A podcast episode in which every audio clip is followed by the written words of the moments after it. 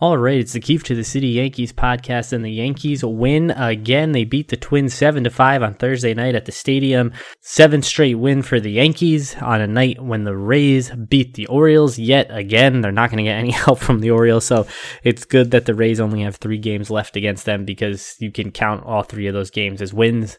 The Orioles have lost 15 straight. They haven't won since they beat the Yankees back on August 2nd. And that was a bad loss then, and now it looks even worse because of the 15 straight losses and the fact that the Orioles could decide the AL East.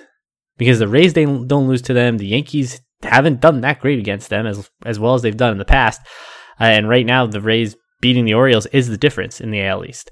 The Red Sox didn't play, so no chance to make up ground there. And the A's beat the White Sox, so the A's maintain their pace with the Yankees. The Yankees are five back in the division. They are one game up on the first wild card spot, and they remain two games up in the loss column on the Red Sox, who are currently out of the playoff picture.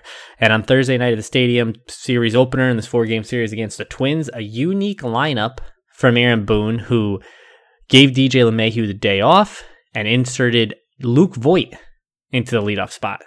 Not a bad play because Luke Voit is a good hitter, got a good on base percentage, has the ability to do everything with the bat, bind away on base, possibly start the game off with a home run, give the Yankees an early lead. And he had that thought in mind in his first plate appearance of the night. He almost hit a home run, sent a ball deep into the outfield, just missing giving the Yankees that one nothing lead. Well, you know, I wanted to swing first pitch so bad tonight, but you know, I I played with John, you know, with St. Louis and and I kind of wanted to see what his fastball was like. It's got a little life on it. It kind of plays up because he's so slow to the plate. Uh, but I don't know. I feel like it's just different. You know, I'm not your typical leadoff hitter, and you know, I can, uh, you know, you leave a mistake, I can, you know, do some damage with it. But um, I don't know. I it's just a different, different feeling, different mindset because I got to set the tone for the guys, and you know, I just missed a homer on uh, my first at bat tonight, but um, it's uh it's fun, and I you know I hope Boonie does it you know you know more, and uh, I just enjoy it.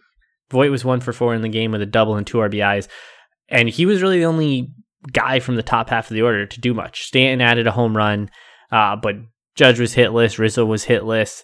Nothing from the big bats from the top of the order. It was all from the bottom of the order, and that's sort of how the Yankees have won of late. When it's not the top of the order, it's the bottom. The starting pitching maintains. They're doing great. The bullpen's been holding lead. It's been a complete team effort. And that's how they've gotten to seven wins in a row. That's how they're now 18 games above 500. That's how they're now hoping to chase down the Rays for the division title. Yeah, Squid had, had a good night. Waiter getting on base with a walk and coming around to score. Um, and then Higgy a big night. And you hear Boone reference Velazquez as Squid there. Squid is his nickname. It's his Twitter handle. Uh, obviously, what the manager and his teammates call him.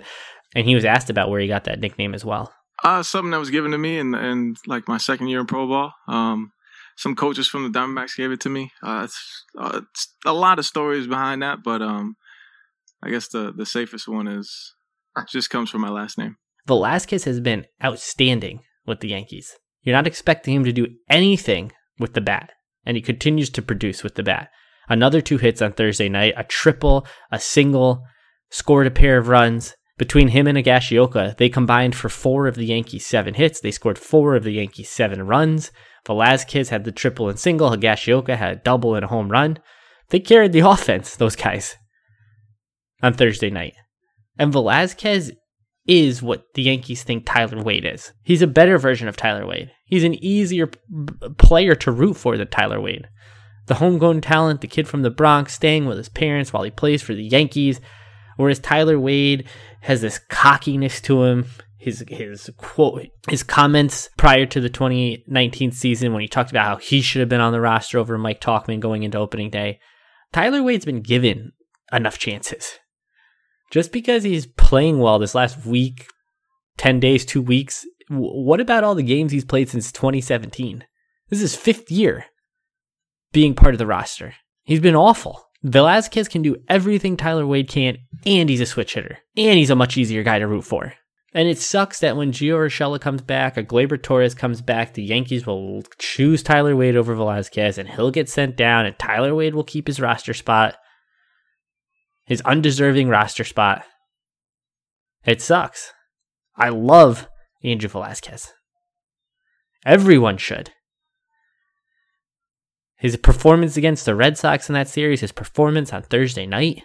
Hope to see him in the lineup again on Friday. Hope to see him in the lineup every day until Urshela and Torres are back. And I tell you what, Torres, he better fucking hit when he comes back. Not that Andrew Velazquez has more ability than him, not that he's better than him, but Gleyber Torres has been a disaster since the start of the 2020 season when he came to the second spring training out of shape, when he was horrible for the 60 game season, did have a decent postseason, and he's been horrible this year. His fielding's been bad. There's been no power. He's been injured.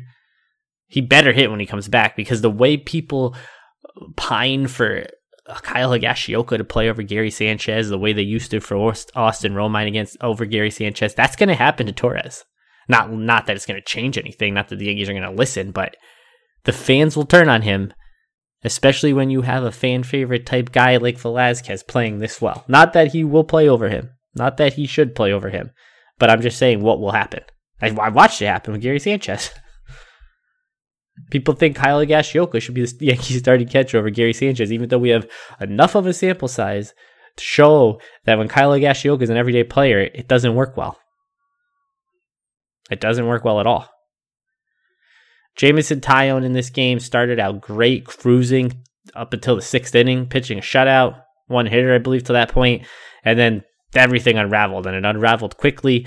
He ended up not making it through the sixth, gave up three runs. Twins started to chip away. They get it to 6 3. Then in the eighth, they had another at 6 4. Thankfully, in the bottom of the eighth, Giancarlo Stanton hit a line drive homer to the short porch in right field to give the Yankees a 7 4 lead. And then Chad Green gave up his uh, quota, one home run per outing for Chad Green in the ninth to make it 7 5. And another home run on Chad Green's curveball. His curveball sucks. He keeps going to that pitch. He, I don't know what curveball he thinks he has. I think he thinks he has Jameson Taillon's curveball. Green's curveball is awful. And David Cone talks about this every time Green comes into a game and goes to that pitch, shakes off fastballs trying to get to the curveball. And when he had two strikes on Ryan Jeffers, who was the last batter of the game, and he kept trying to get to the curveball, and David Cone before the last pitch goes, It's not this hard, trying to will Green to the fastball. And he got to it, and he struck out Jeffers swinging to end the game. But Chad Green has to get off that pitch. It's not a good pitch. Every time he goes to the mound, he throws one, it ends up in the seats.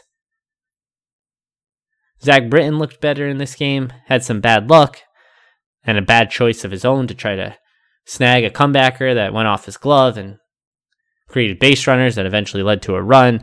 Wandy Peralta was awesome again, inning and two thirds scoreless for the Yankees. He's been great. The Wandy Peralta for Mike Tauchman trade continues to pay dividends for the Yankees. I I was never a Tauchman guy. If you listen to the podcast, if you read the blog, you know that. And to get what they've gotten out of Wandy Peralta, it's worked wonders. A great trade. So now the Yankees have three more games this weekend against the Twins.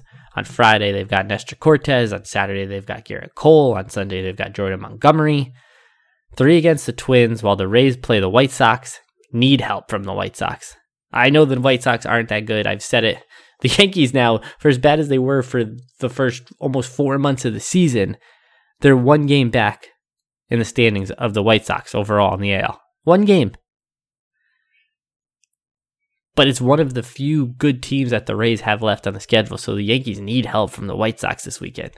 Need the White Sox to win the series this weekend. The A's are playing the Giants. That'll be tough for them. And the Red Sox are playing the Rangers, who suck, but the Rangers did beat up on Boston earlier this season.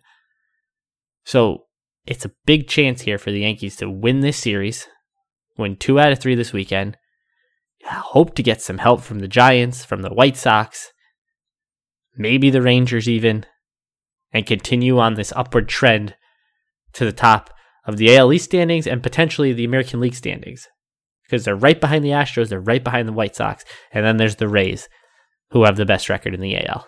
So that'll do it for today. Yankees Twins again on Friday night. Nestor Cortes gets the ball. Thanks for listening.